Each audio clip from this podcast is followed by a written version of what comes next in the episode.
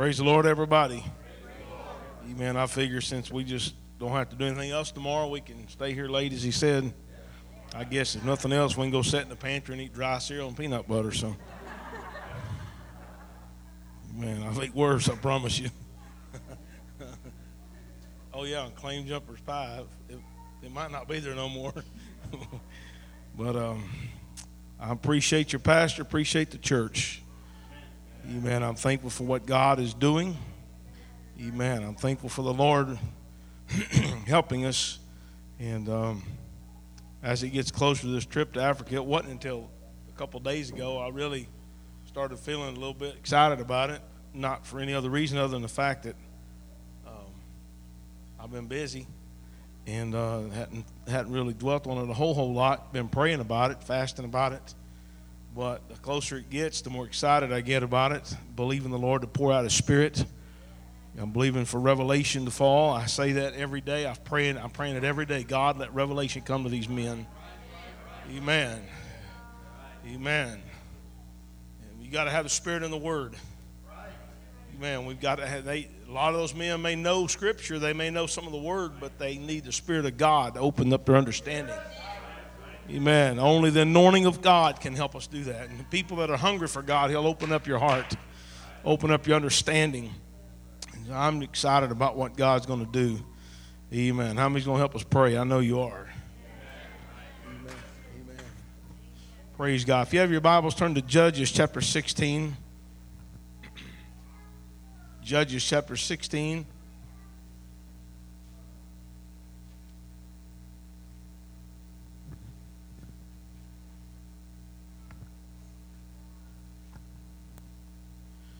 Begin reading at verse number 1, Judges chapter 16. I'm going to do some skipping around if you'll hang with me. Then went Samson to Gaza and saw there an harlot and went in unto her. And it was told the Gazites, saying, Samson is come hither. And they compassed him in, and they wait for him all night in the gate of the city, and were quiet all the night, saying, In the morning when it is day, we shall kill him. Samson lay till midnight, and arose at midnight, took the doors of the gate of the city, and the two posts and went away with them bar and all and put them upon his shoulders and carried them up to the top of an hill that is before Hebron. And it came to pass afterward that he loved a woman in the valley of Sorek whose name was Delilah. And the lords of the Philistines came up unto her and said unto him, Entice him and see wherein his great strength lieth, and by what means we may prevail against him, that we may bind him to afflict him. And we will give thee every one of us eleven hundred pieces of silver. And Delilah said to Samson, Tell me, I pray thee, wherein thy great strength lieth, and wherewith thou mightest be bound to afflict thee. And Samson said unto her, If they bind me with seven green withs that were never dried, then shall I be weak and be as another man. Then the lords of the Philistines brought up to her seven green withs which had not been dried, and she bound him with them. Now there were men lying in wait, abiding with her in the chamber, and she said unto him, The Philistines be upon thee, Samson. And he brake the withs as a thread of tow is broken when it toucheth the fire. So his strength was not known. Verse 11 He said unto her, If they bind me fast with new ropes that never were occupied, then shall I be weak and be as another man. Verse 13 Delilah said unto Samson, Hitherto thou hast mocked me and told me lies. Tell me wherewith they mightest be bound. And he said unto her, Thou weavest the seven locks of my head with a web. Verse 15 She said unto him, How canst thou say, I love thee, when thine heart is not with me? Thou hast mocked me these three times, and hast not told me wherein thy great strength lieth. Verse 16 It came to pass, she pressed him daily. Verse 17 told her all of his heart. Verse 18, when he, she saw he told her all of his heart, she called for the lords of the Philistines. Verse 19, she made him sleep and a man to shave off his hair. In verse 20, she said, The Philistines be upon thee, Samson. And he awoke out of his sleep and said, I will go out as at other times before and shake myself. And he wist not that the Lord was departed from him. I want us to pray tonight and ask the Holy Ghost to talk to somebody here tonight. God, I love you so much tonight. Thankful for your word, for your anointing. God, I pray your will be done the remainder of this service tonight, Jesus. Let your will be done tonight, God. Let your will be done tonight, Lord Jesus. I love you, Jesus. I love you, Jesus.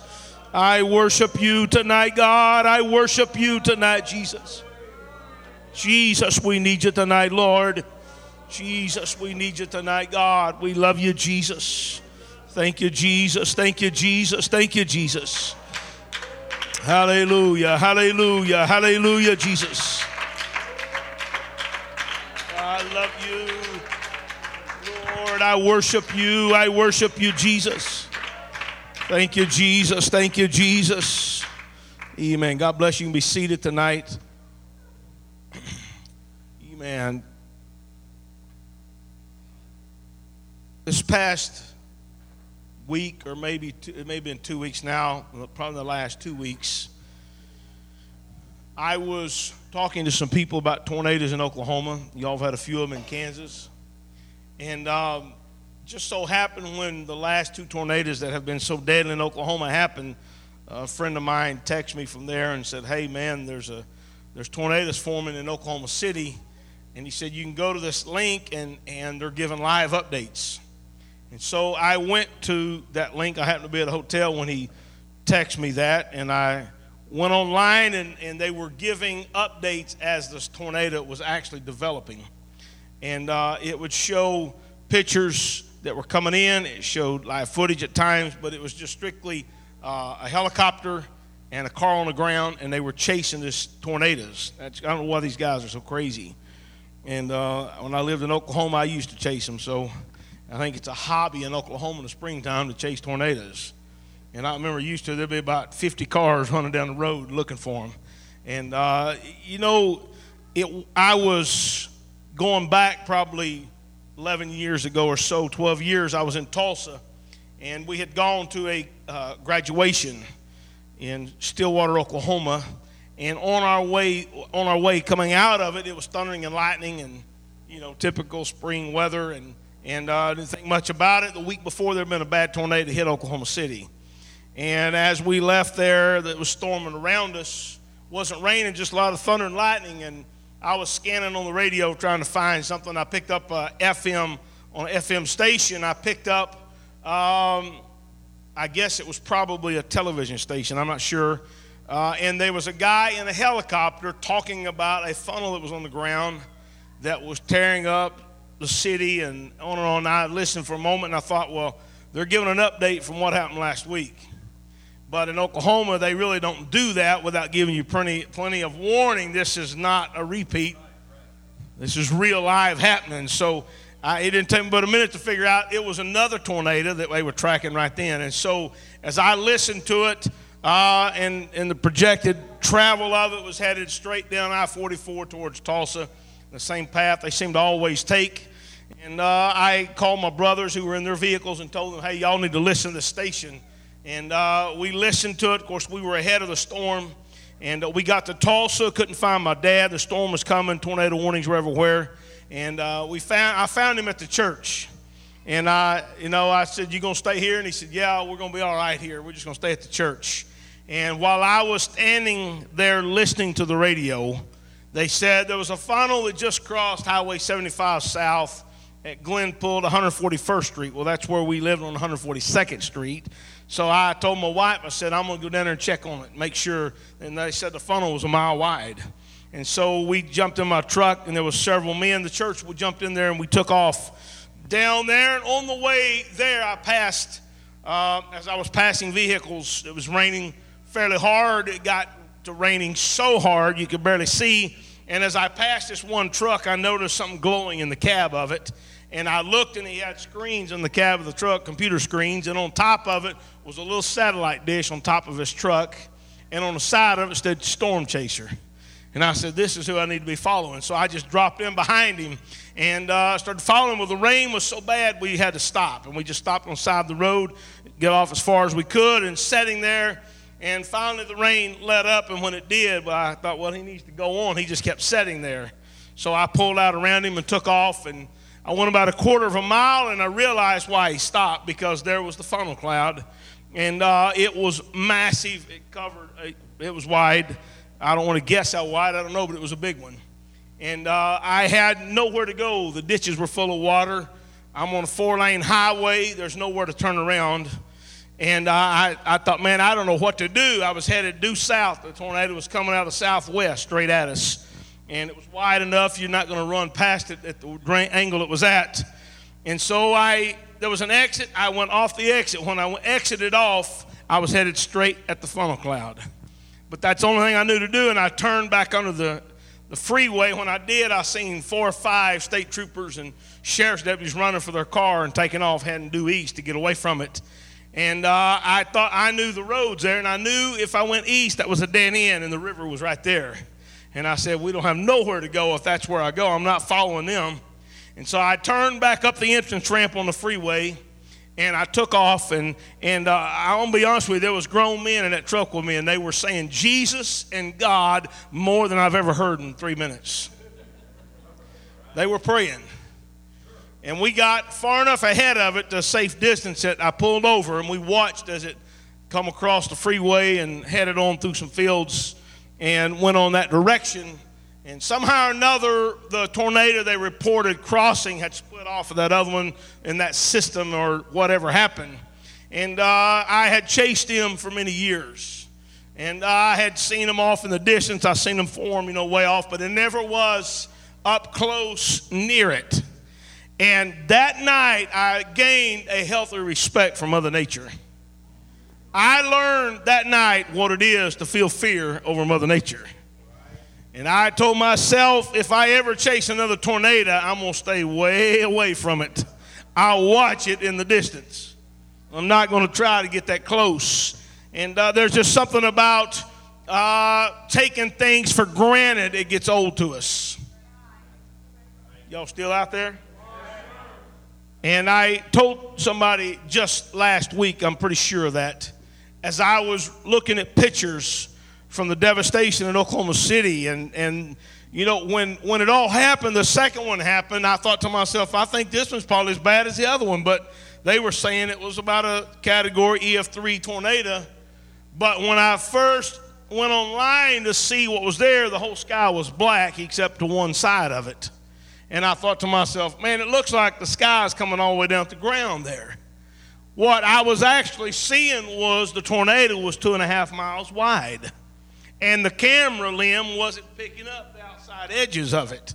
And so uh, what looked like just a bad storm coming in was really a funnel that wide. Matter of fact, they recorded as the widest tornado on record in the world right now.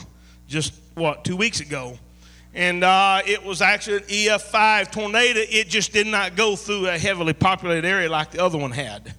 And uh, there was pictures that came out the next day of a car from the Weather Channel that got caught in it.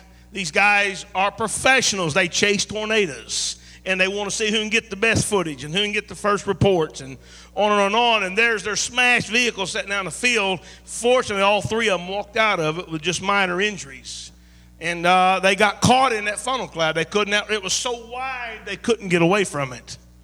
And uh, then, as I read that and saw the picture of it, I was talking to some men. I said, "I'm going to tell you what's fixing to happen." I said, "Somebody, one of these storm chasers, fixing to get killed. They're getting every year the rate. They're trying to pump the ratings up and they're trying to say who can do better than the other one and who can get closer than the other one and who can get the most awesome pictures and video, whatever they're doing. And uh, just steady pushing it. Well, we didn't even know then. And the next day, the report come out that three men were actually killed chasing that storm. And these men weren't your average tornado chasers. One of them was a meteorologist. If anybody knows the weather patterns, he knows them. If anybody knows, and he had up to date live stuff, I read his uh, history of what he did. This man tracked weather and he knew what was going on. They had it with them. They were tracking the tornado. They watched it form online. They did all of that. They watched the rotation of the clouds, the wall cloud, every bit. They knew what was going on. And, and then the man, other man that was leading that group, his son was 24 years old. He was killed in the vehicle with them. And then the man himself that was killed was 49 years old, I believe. He had personally tracked over 125 tornadoes, recorded tornadoes on the ground, pictures, video, everything. He also developed a, uh, a the, it's a pod. I forget everything in it, but it measures the atmosphere and the barometer and things of that nature. And when he gets in front of a funnel, he'll stop and throw it out in the path of that funnel, and it records the activity when that funnel passes over. And he recorded uh, just a few years ago uh, the high, the biggest drop uh, of bar- barometer pressure when the funnel went over and uh, 300 millibars, if I remember right. Maybe I've got it all wrong, but that, that's unbelievable change in the atmosphere when that funnel passed over. And uh, he was one of the leading, foremost uh, spokesmen on tornadoes, chasing tornadoes, how to do it. And uh, if anybody knew what the power of a tornado was, he knew. He was involved in recording wind speeds of 265 miles an hour and higher. That one the other day was right at 300 miles an hour. Can you imagine that? And uh, here, somebody that knew all about it is caught in it and died doing what he loved to do. And uh, if anybody should have known the danger of a tornado, he should have known. If anybody should have known uh, the unpredictable way that a tornado works, they were saying that the tornado was jumping around. That instead of it going from a southwest, it comes out of southwest and always travels northeast but it turned north and then it turned due south on them. The problem was it really wasn't turning after all the information come in, it was just getting wider and they couldn't get away from it. Usually, when they see a funnel coming, they'll, you know, especially in Oklahoma, everything's running north, south, east, and west, and most of the roads, and they could run away from it and, and uh, get out of danger. But that one was so wide and expanding so quickly that they couldn't get out of its path. And uh, there had been warnings that week that it's going to be a dangerous day. As a matter of fact, they flagged Kansas and Oklahoma as a very red flag day that there's going to be tornadoes. All the weather patterns were setting up just for it right to happen. So they knew in advance, they were part of the ones that were warning people this is what's fixing to happen. Be prepared. Don't worry about the sunny skies, it's going to change. 20 minutes before that tornado, it was clear skies. Matter of fact, I seen pictures uh, snapshots of, of the screen of the change. In a matter of 30 minutes, it went from clear skies to tornadoes popping up everywhere. And uh, because the systems collided together and created a chaos. And I'm not here to talk about that. But if anybody knew the danger of a tornado, those men knew it better than any of us. That's what they did for a living. This man was leading the nation in tracking these and how to discover all that. And so here he's killed by the very thing. And I'm going to tell you something there's nothing more dangerous than a person that takes uh, uh, for granted something that's dangerous. I was just preaching recently at church, and, and uh, when I got there, a man in the church owns a steel company. They, they do metal buildings and steel, and they have machines that cut it and form it and all of that. And uh, a man connected work for him they were working on the equipment. He run the equipment. And while they're working on the equipment, they got chains and gears and all this that works. It's very uh, high pressure equipment. And he knows better. He's worked on it himself. And while they're working on it, for whatever reason, God only knows, he sticks his finger up there on the gear with gloves on and sucks his hand through it and cut it off and just mangled it. And, you know, when you're around something all the time, you get to taking it for granted.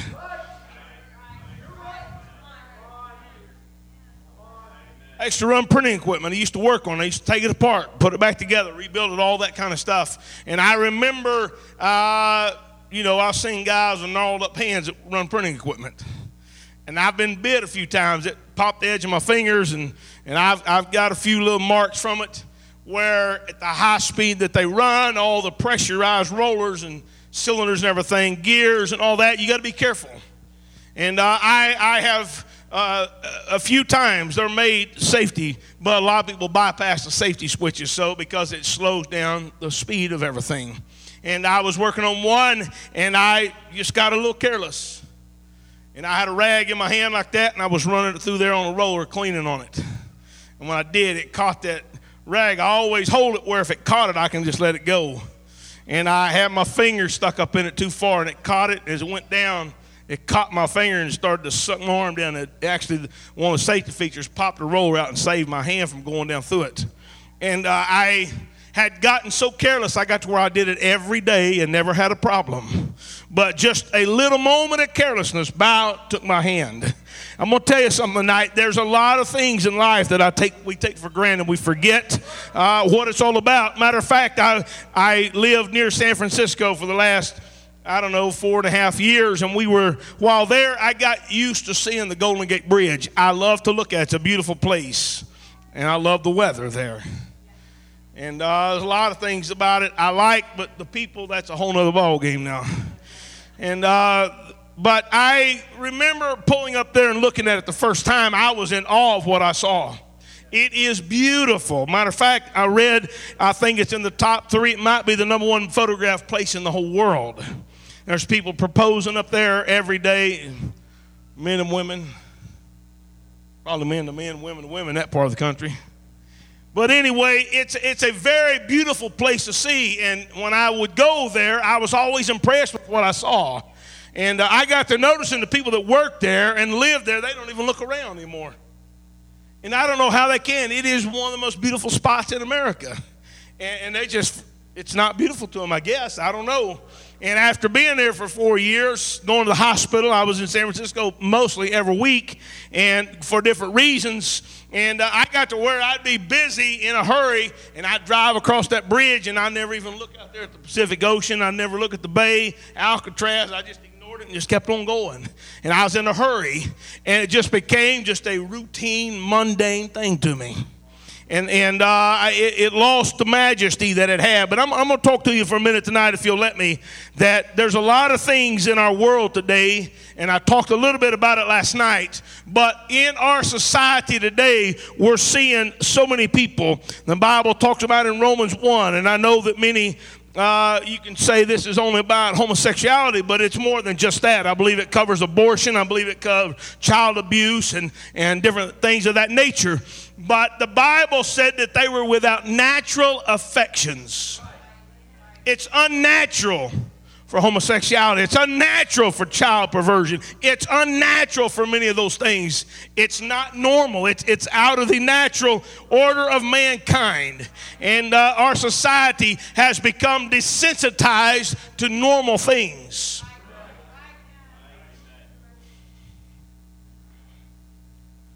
I might get in trouble. I got to be careful here tonight. Even Timothy said, and know also on the last days peerless times shall come. Men will be lovers of their own selves, covetous, boasters, proud, blasphemers, disobedient to parents, unthankful. I've never seen so many unthankful people in my life.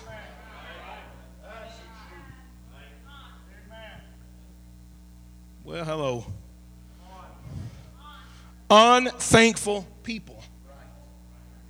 God can't stand that. That's part of the end time is being unthankful all you hardworking people that work a job and pay taxes that are supporting everybody on welfare and they are not thankful for what they get. Do you know where that comes from? It may aggravate us because we're paying for it, but I'm going to you, that's just an unthankful spirit rampant in our world. And it's not just that. People work, in the ones, a lot of them that do work a job think that the boss owes them a check whether they do anything or not. You mean you're not going to pay me? You mean if I miss work, I don't get a check? You mean if I'm late, you're going to let me go? Come on, man. I come in here and you know that you can't get them to hurry, you can't get them clean up, you can't get them to do their job right. I talk to employers all the time. They tell me the hardest thing about owning a business is hiring somebody to work for you. You can't find anybody that wants to work. And so that, that is the society that we're living in. It's an unthankful society and uh, false accusers. And it goes on traitors, heady, high minded, lovers of pleasures more than lovers of God, having a form of godliness but denying the power thereof. And in our day and hour that we're living in, I'm seeing so much changing, the desensitizing of our world. It's not just our nation, it's our whole world that's facing this pressure, that's facing that. And uh, the things that used to excite people do not excite them anymore. The things that used to be normal is not normal anymore. Matter of fact, Pentecostals are getting to where it's coming into church and to where what just used to be good old church has become mundane and boring to them, and we got to have entertainment now. If you get an evangelist that's bald and fat like me that can't jump on the pulpit and cut a flip, who wants to listen to him? It's the truth. We got guys anymore. Everybody, if they didn't play sports, they don't. You know, in the past they wasn't some stud athlete. Then they don't want him preaching for them. He can't tell as good a story. Well, I don't have any sports stories to tell you other than I got a messed up knee and a messed up shoulder and some broken fingers out of trying to be something years ago when I shouldn't have. I got a two inch vertical jump now on a good day.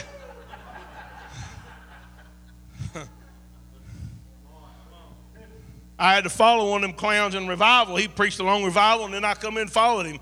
And I had to undo everything he had done. Man, they said every service he'd cut a flip off the pulpit. And man, I preached my guts out for about a week and they wasn't doing nothing. I said, Look, folks, I ain't going to jump off this pulpit.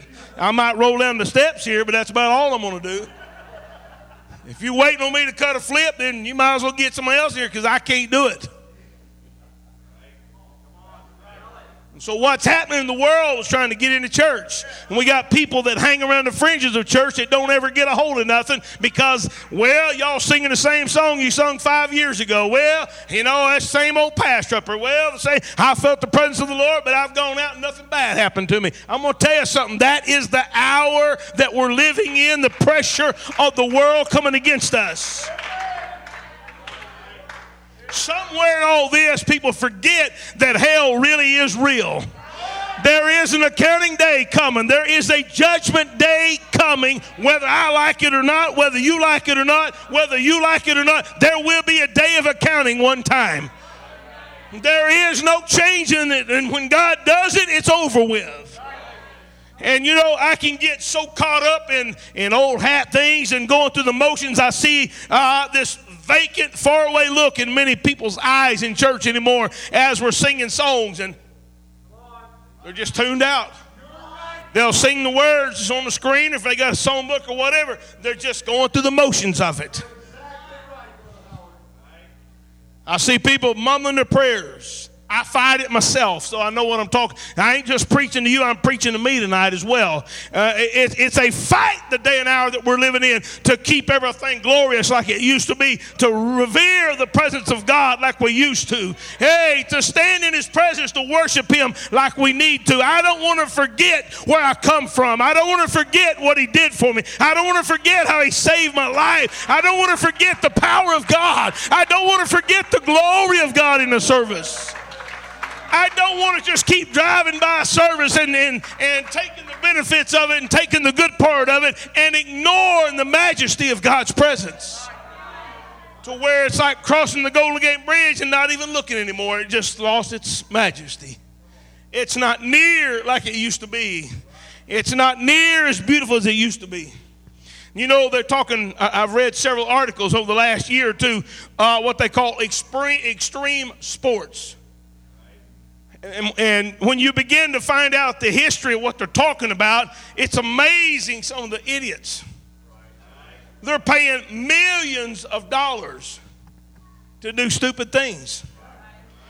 And it's amazing when somebody gets killed doing something stupid, everybody says, wow, they were such a talented athlete. Well, duh.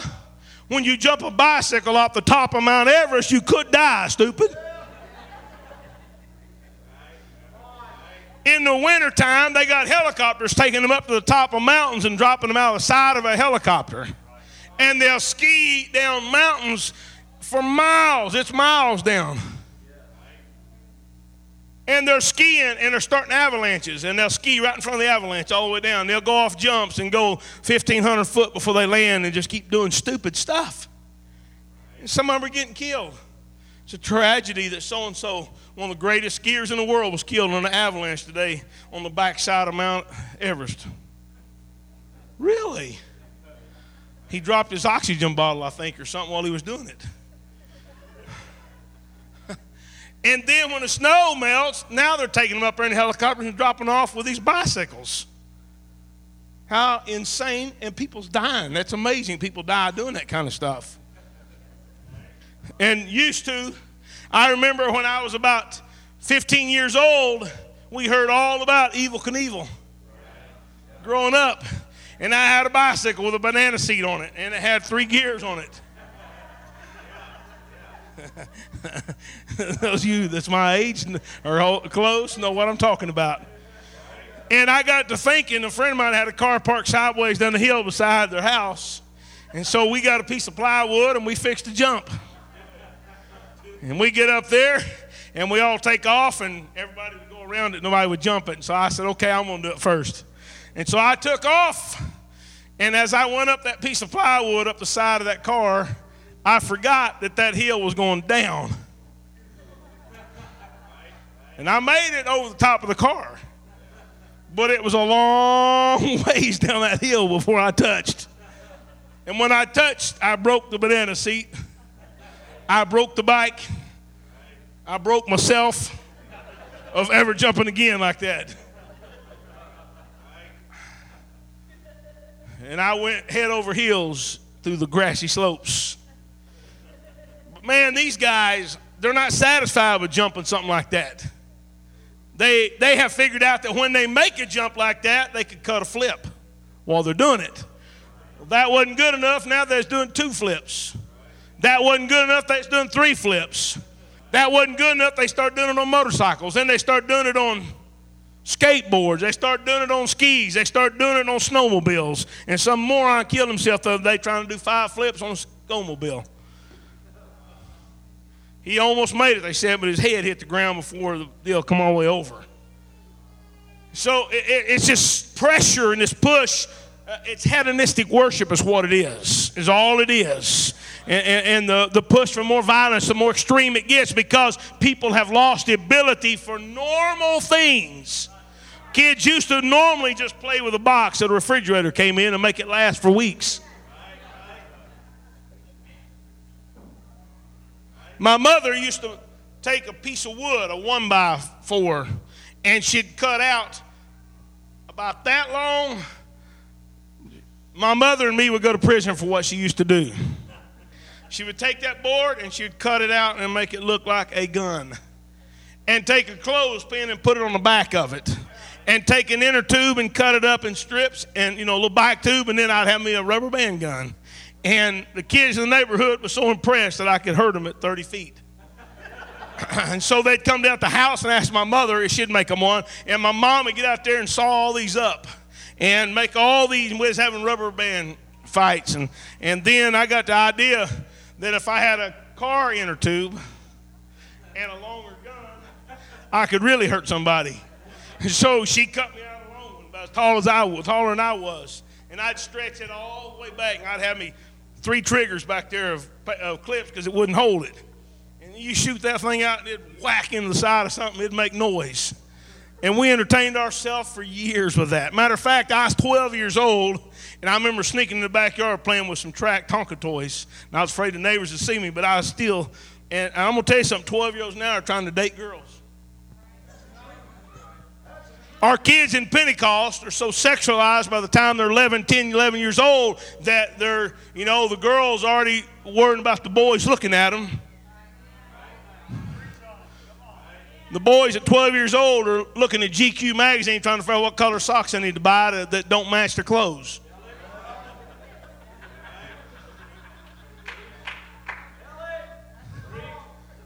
You ever notice all the boys in our society now? If you ever see teenage boys anymore, they're walking like this. They got all the way around. You know, they've been sitting on the couch playing games for the last 10 years. And they shuffle, they can't even pick their feet up. My dad would have booted me in the backside if I drug my feet. Get your feet up, son. Walk like a man. And so only reality they know was while they're gaming. They can't even say, I said hi to them. They can't even look up. They're like Neanderthals, just shuffling around. And so our society has become so consumed with entertainment that if it's not something physical sport, then it's something right here. You go to eat, and every kid at the table sitting there Can't even carry on a conversation with a kid. They don't know how to, they don't know how to say hi to somebody. Hey, how you doing there, bud? Parents, go ahead, say hi to him. All right. I know some kids are bashful. And I understand all that. I'm not picking on that. I'm just saying our society is becoming so saturated with entertainment. And it's not enough. Just normal things don't work anymore. And So it's, it's, a, it's a vicious cycle that's been caught up and it's affecting us in the church. And so we got visitors coming to church and they may be backsliders and they've been around church for years and we sing the same old song. We got a faraway look in our eyes. The anointing of the Holy Ghost isn't like it should be because it's become mundane to us. It's not near as majestic as it used to be. And so it's affecting the people, it's affecting you. And so in the society that we're living in, I'm sorry to get back on the same thread again tonight. I can't help what I feel in the Holy Ghost. But it, it affects us to the point in a service that we just kind of sing the songs and we go through the motions of it and we get out of here and if somebody gets convicted, that's great, and on and on we go. But I'm telling you tonight, we've got to fight against that. We've got to walk in here and remember how great great our God is. I heard him singing a song in the church, How Great is Our God, recently. And uh, I got to notice about 90% of them singing didn't even realize the words of what they were saying. I got on my knees in the corner. I said, God, you're much greater than I give you credit for, and you're much greater than I recognize here tonight. And I walked in His presence here in the service this afternoon as I began to pray before others were here, and I began to feel the presence of an Almighty God. And I said, Lord, don't let me forget how great you are. Don't let me forget, God, how good your presence is. Don't let me forget forget, God, what it was to convict me, Lord Jesus. I want to feel His glory like I have in the past. I want to go back to my innocence and go back to where it was fresh again. Oh, Jesus, we need you, God. Had all this happening around us. And, you know what? You, you ask a teenager today, uh, it, it, amazed me. I heard just recently, I was somewhere and the youth had a deal, and I was listening to some of them talking, and, and they'd worked hard and planned a lot of stuff for them to do. And, and we were there with the church where I was preaching at. And so, you know, pastor was there watching the kids, helping whatever, and there's a big youth deal. And, and it wasn't five minutes into it, I heard, yeah, this is boring. This is boring. I thought, man, I'd give anything to be bored like that when I was a teenager. They got more than they've ever had. But it's boring because they can do more right here than we can entertain them with now. They can do more with their telephone than we can ever offer them to do around the church. Well, it's boring. it's this, it's that. And so, you know, about five minutes, if you can't hold them spellbound in five minutes, you've lost them. That's why churches are going to hip hop and Christian rock. I know there's any such thing, but that's what they call it. And they're having to go to lights flashing and smoke pouring out, and, and kids up there dressing like the world, acting like the world, and we're all gyrating doing the Pentecostal bunny hop thinking we got it going on. Oh, help me, Jesus. I'm about to get off in the wrong direction here. The problem, the problem with what I'm talking about tonight, it causes uh, so much of the addictions that we're seeing today. It's causing problems with everything you can imagine, and, and I'm not going to take the time to get into all that tonight, but here we are. And, and we're falling out of love with Jesus. And we're getting robotic in our worship. We're getting robotic in our praise. We're getting robotic in our prayer. We're getting robotic in our attendance to the house of the Lord. We're just sitting here waiting on it to get over with so we can it's like everybody wakes up all of a sudden. Oh, church is over with. Let's go. Let's go party. Let's go eat. Let's go do. Let's go home. Let's go hurry up and get online. Let's go whatever we're going to do. And there's nothing wrong with some of the things I'm talking about. The point I'm making is we are getting away from what God created as normal, and we're having to have all this awe inspiring stuff. And after a few weeks, it loses its appeal. We got to have something bigger and better. It just keeps on progressively going, going. And the more that our society goes that direction, the more and more that we go down towards the things of God. And, and it's affecting us. And I'm standing here tonight in this pulpit again. I hate to be preaching what I'm preaching, but I come back again tonight telling you that we've got to get back to where He is so majestic and His power is so great that I not forget what He used to be like, that I not forget how it used to be, that I not forget where, he came, where I come from and how the Lord reached down and did something in my life. Jesus. Man, you got to deprogram people now when they get the Holy Ghost.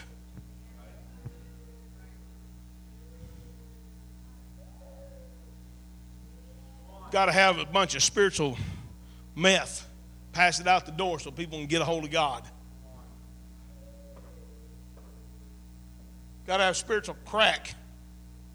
People's on, on drugs, or on crack, or on meth, or on everything you can think of. And so uh, it, it warps their normal abilities. They lose sense of reality when that happens. I pastored a guy, got delivered from meth, and he told me that he went nine days one time and never slept one minute and he was up on meth the whole time. And he said, coming off of it, he like to died over it. And uh, some of the crazy stuff he'd do.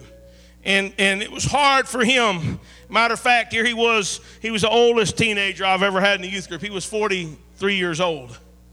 And he stayed in the youth group because when he started his drug addictions, he was about 16 and he was stayed stuck in that. Here he is in his 40s. He had more fun with young people than anybody because that's how he thought. He missed his teenage years. He missed the area of his life, and he served time in San Quentin and all that. So he was hardcore with it. But I'm to tell you something. I see how it's affected people. I see the dullness in their eyes and the faraway look, and, and nothing satisfies them. They, I read a deal, Brother Riggin, it said that the first time a person does crystal meth, that it locks something in their brain, and it's an ultimate high for them at that moment and they and, and so the next time their body all of a sudden switches in their brain and in their physical makeup and they want to achieve that high again but it never ever is like the first time and so they're on a quest. The body locked that in. It's on a quest all of a sudden. Every time it's trying to obtain that, and it never does. So you got to do it again. You got to do it again. And it never does feel like it did the very first time. And so then they're, the first time, bam, it's locked in. They're addicted to it. It locks their brain in at that mode. And they destroy their, that's why you'll see them go from normal in six months. They can be dead or look like walking death because of the effects of a drug that affected them. And it's so powerful and so so overwhelming. And here we are thinking we're going to patty cake for jesus and hope to win them. Man i done stepped off of something tonight. We're having a hard time breaking through this one tonight. I'm sorry.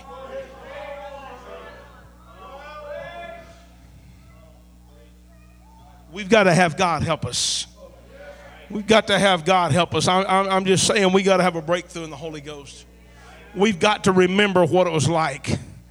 I forgot how beautiful the Golden Gate Bridge was. And just a few months ago, I was preaching revival out near there again.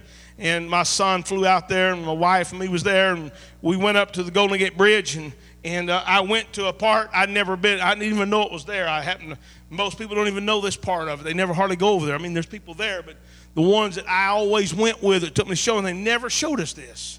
And it was the prettiest part of it all. It was on the opposite side of the bridge. And, and I got up there and I was blown away at the beauty once again. I stood, I said, Man, I can't believe I forgot how beautiful it was here and how great this is. And so I stood there just soaking it in. I took a bunch of pictures of it. And uh, you talk about beautiful, but I'm going to tell you, on the spiritual side of it, there's some, I'm going to tell you, I, I'm feeling pressure of desensitizing my mind, desensitizing my spirit, trying to wear me down to where I lose it. And I'm going to tell you something, it's harder to get people in church. Pastors are telling me everywhere I go, it's hard to get people to come to church anymore. On Sunday morning, Sunday night, you know, one week night, that's about the max you're going to get. They can't have revival any other night but that now because you can't get them back to church. And, and they said, well, everybody's busy. But you know what? We're making excuses. We're just flat out making excuses. I know we're busier than we used to be. I know people's having to work a lot of hours just to pay their bills. I know all that.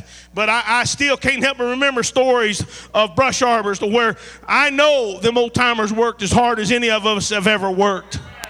They got up before sunrise and, and fixed something to eat and, and went out and fed the animals that they had to live off of. And they went out and got everything ready and they loaded up equipment, hauled it out in the field, and worked from till dusk and drag home and have to finish up the chores and milk the cows and do everything else and then fall into bed and get up and do it all over again. But if they had revival, they went to church and they might have to walk three miles or ride a horse or ride in a wagon. In the early 1900s, that's what they did. And they went to church and they'd have a move of God. My dad told me some of the stories, even in the 20s and 30s. Uh, he was born in 1920, and so I've heard him tell how hard it was, but they'd be there till midnight. You could hear him two miles away praying in the Holy Ghost. People coming in get the Holy Ghost. Listen to me. I, am fighting to preach this tonight because the spirit of hell don't like what I'm saying. It, it don't want you to get a hold of this and hear what I'm saying tonight. I'm sorry, but that's a fact. And people begin to resist it.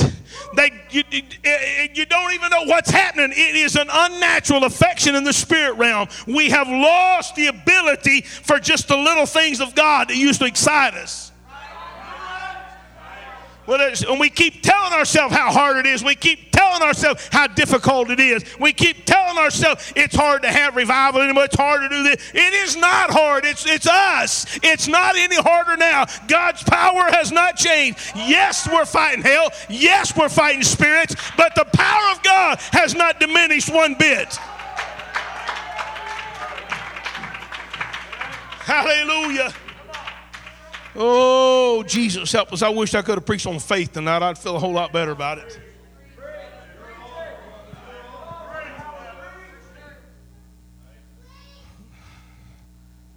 I will, buddy. You know, Samson got used to the anointing. It became old hat to him. It just was a constant barrage against his mind, and he began to play games with it, began to become, it just lost. I mean, he'd go out thousand big whoop.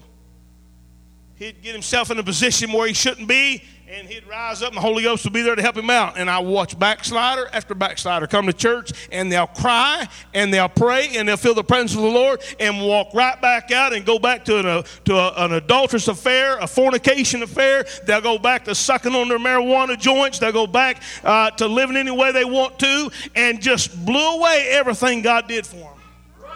I see it everywhere I go. It's getting to be more common. I'm going to tell you why. Because the forces of hell are so strong anymore. We have got to get a hold of the Lord like never before. And the problem that we're dealing with is not so much that they really don't want it, it's just the fact that when you repent, that means you turn around and quit going the direction you were going. And you go the opposite way. And so we'll pray till we feel the glory of God. And we'll pray, oh, isn't this good?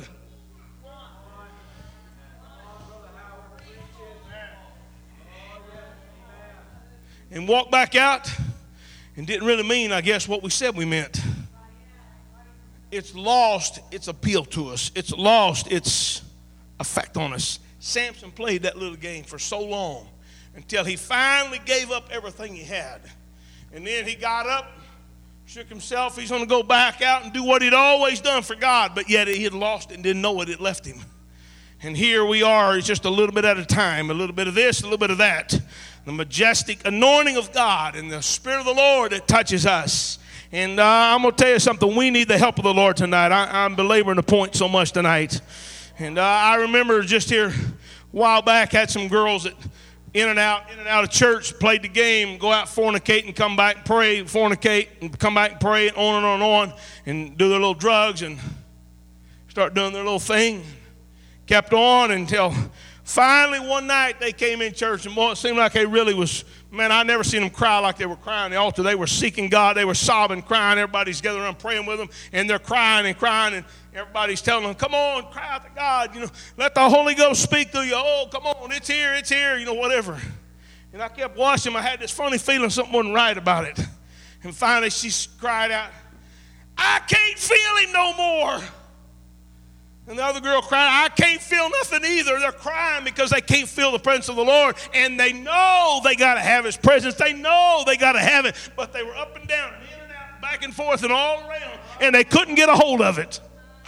That feel, oh, it feels good at church. We'll get in here and bunny hop everybody. This feels good in church, and then the next week they're back out fornicating again. The next week they're back out smoking their marijuana again, and then two weeks later they come back crying. Everybody prays with them because we want everybody saved. But I'm gonna tell you something. It's in the church. It's how the church. Amen. What used to be majestic has lost its appeal. What used to be glorious is not so glorious anymore. What used to be awesome is just so-so anymore. And I'm going to tell you something. I read somebody's mind tonight while they're singing a song. You're sick and tired of singing the same old song. It's just not near what it used to be. Is it really real, Brother Riggin? That's the overriding spirit we're fighting in Pentecost right now. Young people, young couples, even some been in church a while. We've been singing, doing the same thing. We've sung the songs you sung tonight a thousand times. And there's nothing wrong with that. And so people's out there because of that spirit of entertainment, that spirit of come on, do something bigger than you've done before. Come on, and what's out there is affecting us here. And so while we're seeing it, you got kids out here thinking, man, I'm getting so sick of that. I don't even know if this is real anymore. I don't know if this is real anymore.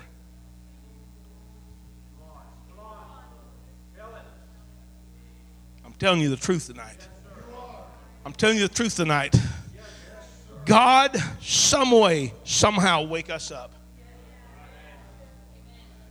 Uh, last night I got on the Great Awakenings. I'm going to tell you something. God may be sick and tired of waiting on America to wake up.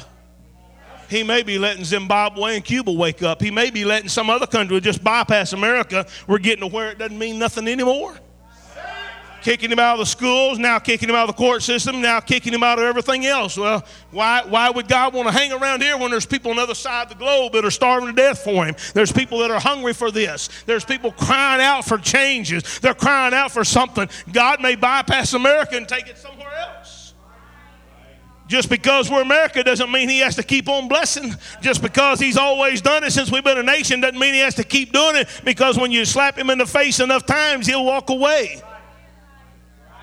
And I'm here to tell you tonight, the church better wake up. We, uh, and I'm telling you, God spoke to me in December. Try everything you can to stir up the church. And I and I, have had some pastors probably don't even want me to come preach for them because I got in there and got to digging around too much. Got to preaching. It's time to wake up. Come on, the Lord's coming back. We have got to wake up. We have no options left. Hey, listen, if America doesn't repent, we're going down. If the church don't get on fire, God will bypass them for somebody. He will. Hey, listen to me. We're not charismatic and we're not going charismatic charismatic, and God's blessings not on the charismatics.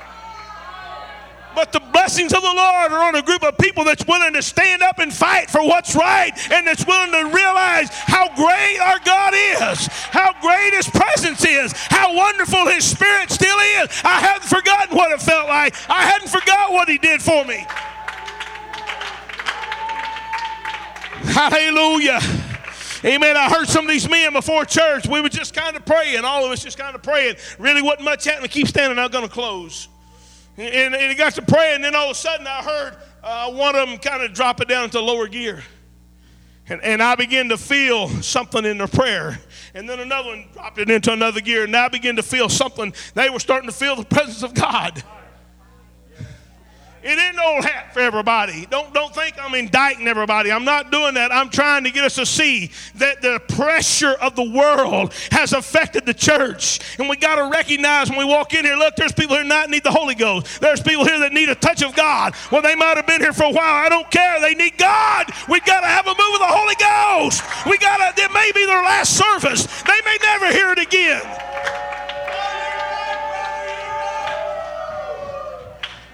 May never hear this again. Do you know a week ago, no, last Saturday, where my son, he's youth pastor of church, they had outreach. And a boy just got in the youth group. He turned 12 two weeks ago this past Sunday. He was so excited to be in the youth group, man. He was so excited. And uh, he was going to get to go to youth camp for the first time. And uh, he was looking forward to that. And and uh, my son made him a little helper. He could help him on the platform do stuff. And his first time was going to be this past Sunday. And uh, he's going to get to sing in the choir for the first time this past Sunday. And uh, everything was a first. He went Friday to his first youth service. And uh, it was actually the first service that my middle son had ever preached. And, uh, and we got a picture of that young boy praying in the altar, crying, seeking God, 12 years old. Good kid. He'd been on outreach that day. And he gets out of outreach. He gets home. His dad was somewhere. His sisters were gone. They were teenagers. They were gone. His mother was in the house. He goes out and he gets on a three wheeler. And he just takes off in the front yard and he, he made two donuts on the three wheeler. And the back tire clipped the root of a tree and throwed his head in the side of the tree. And somebody come beating on the door and he was laying there dead. 12 years old, last Saturday. We had his funeral. They had his funeral Tuesday. One of the saddest funerals I've ever seen. 12 year old boy gone. But you know what? On the Friday night before he died, he was in the altar crying and praying. The last thing he did for the church on Saturday, he was on outreach. And he was so excited that he was going to get to sit on the platform by my son and get to help bring water to the preacher and, and pick the coat up or whatever they needed. He was, he was so excited about it. And he was excited I get to sing in the choir. It was all glorious and majestic to him. And now he's walking in real majesty right now. Now I'm going to tell you something. It was his first youth service, and it was his last youth service. I told my son, you're going to learn your lesson, son. Every time you preach, it could be the last time somebody hears it. His first message was the last message that young man ever heard.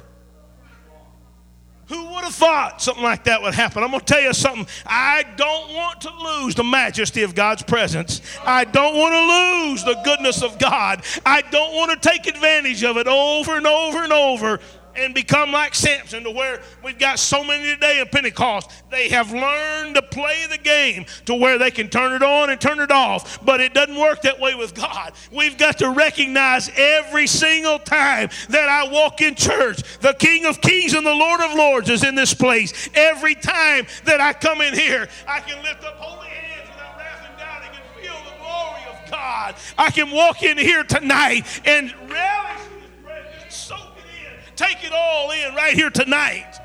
On a Friday night when my mind's not used to being at church and I'm not used to this revival service tonight, but I'm going to tell you something. I know some of you are tired and weary from work, but can we just focus one time tonight? Can we just bring every thought into captivity of the Lord right now? And can we reach out to a glorious God? Amen. When I when Isaiah saw him high. Hey, he saw his majesty. When I see my Lord tonight, I know how good my God's been to me. I know where God's brought me from. Oh, church, let's pray tonight. Come on, visitors. Those of you need the Holy Ghost, get up here and pray tonight. Come on. Jesus. Oh, God, put a fresh desire in my heart, God. Oh, God, put a fresh touch of your spirit in my heart tonight, God. Jesus, Jesus, Jesus. Hallelujah. Come on, church. Help me pray tonight.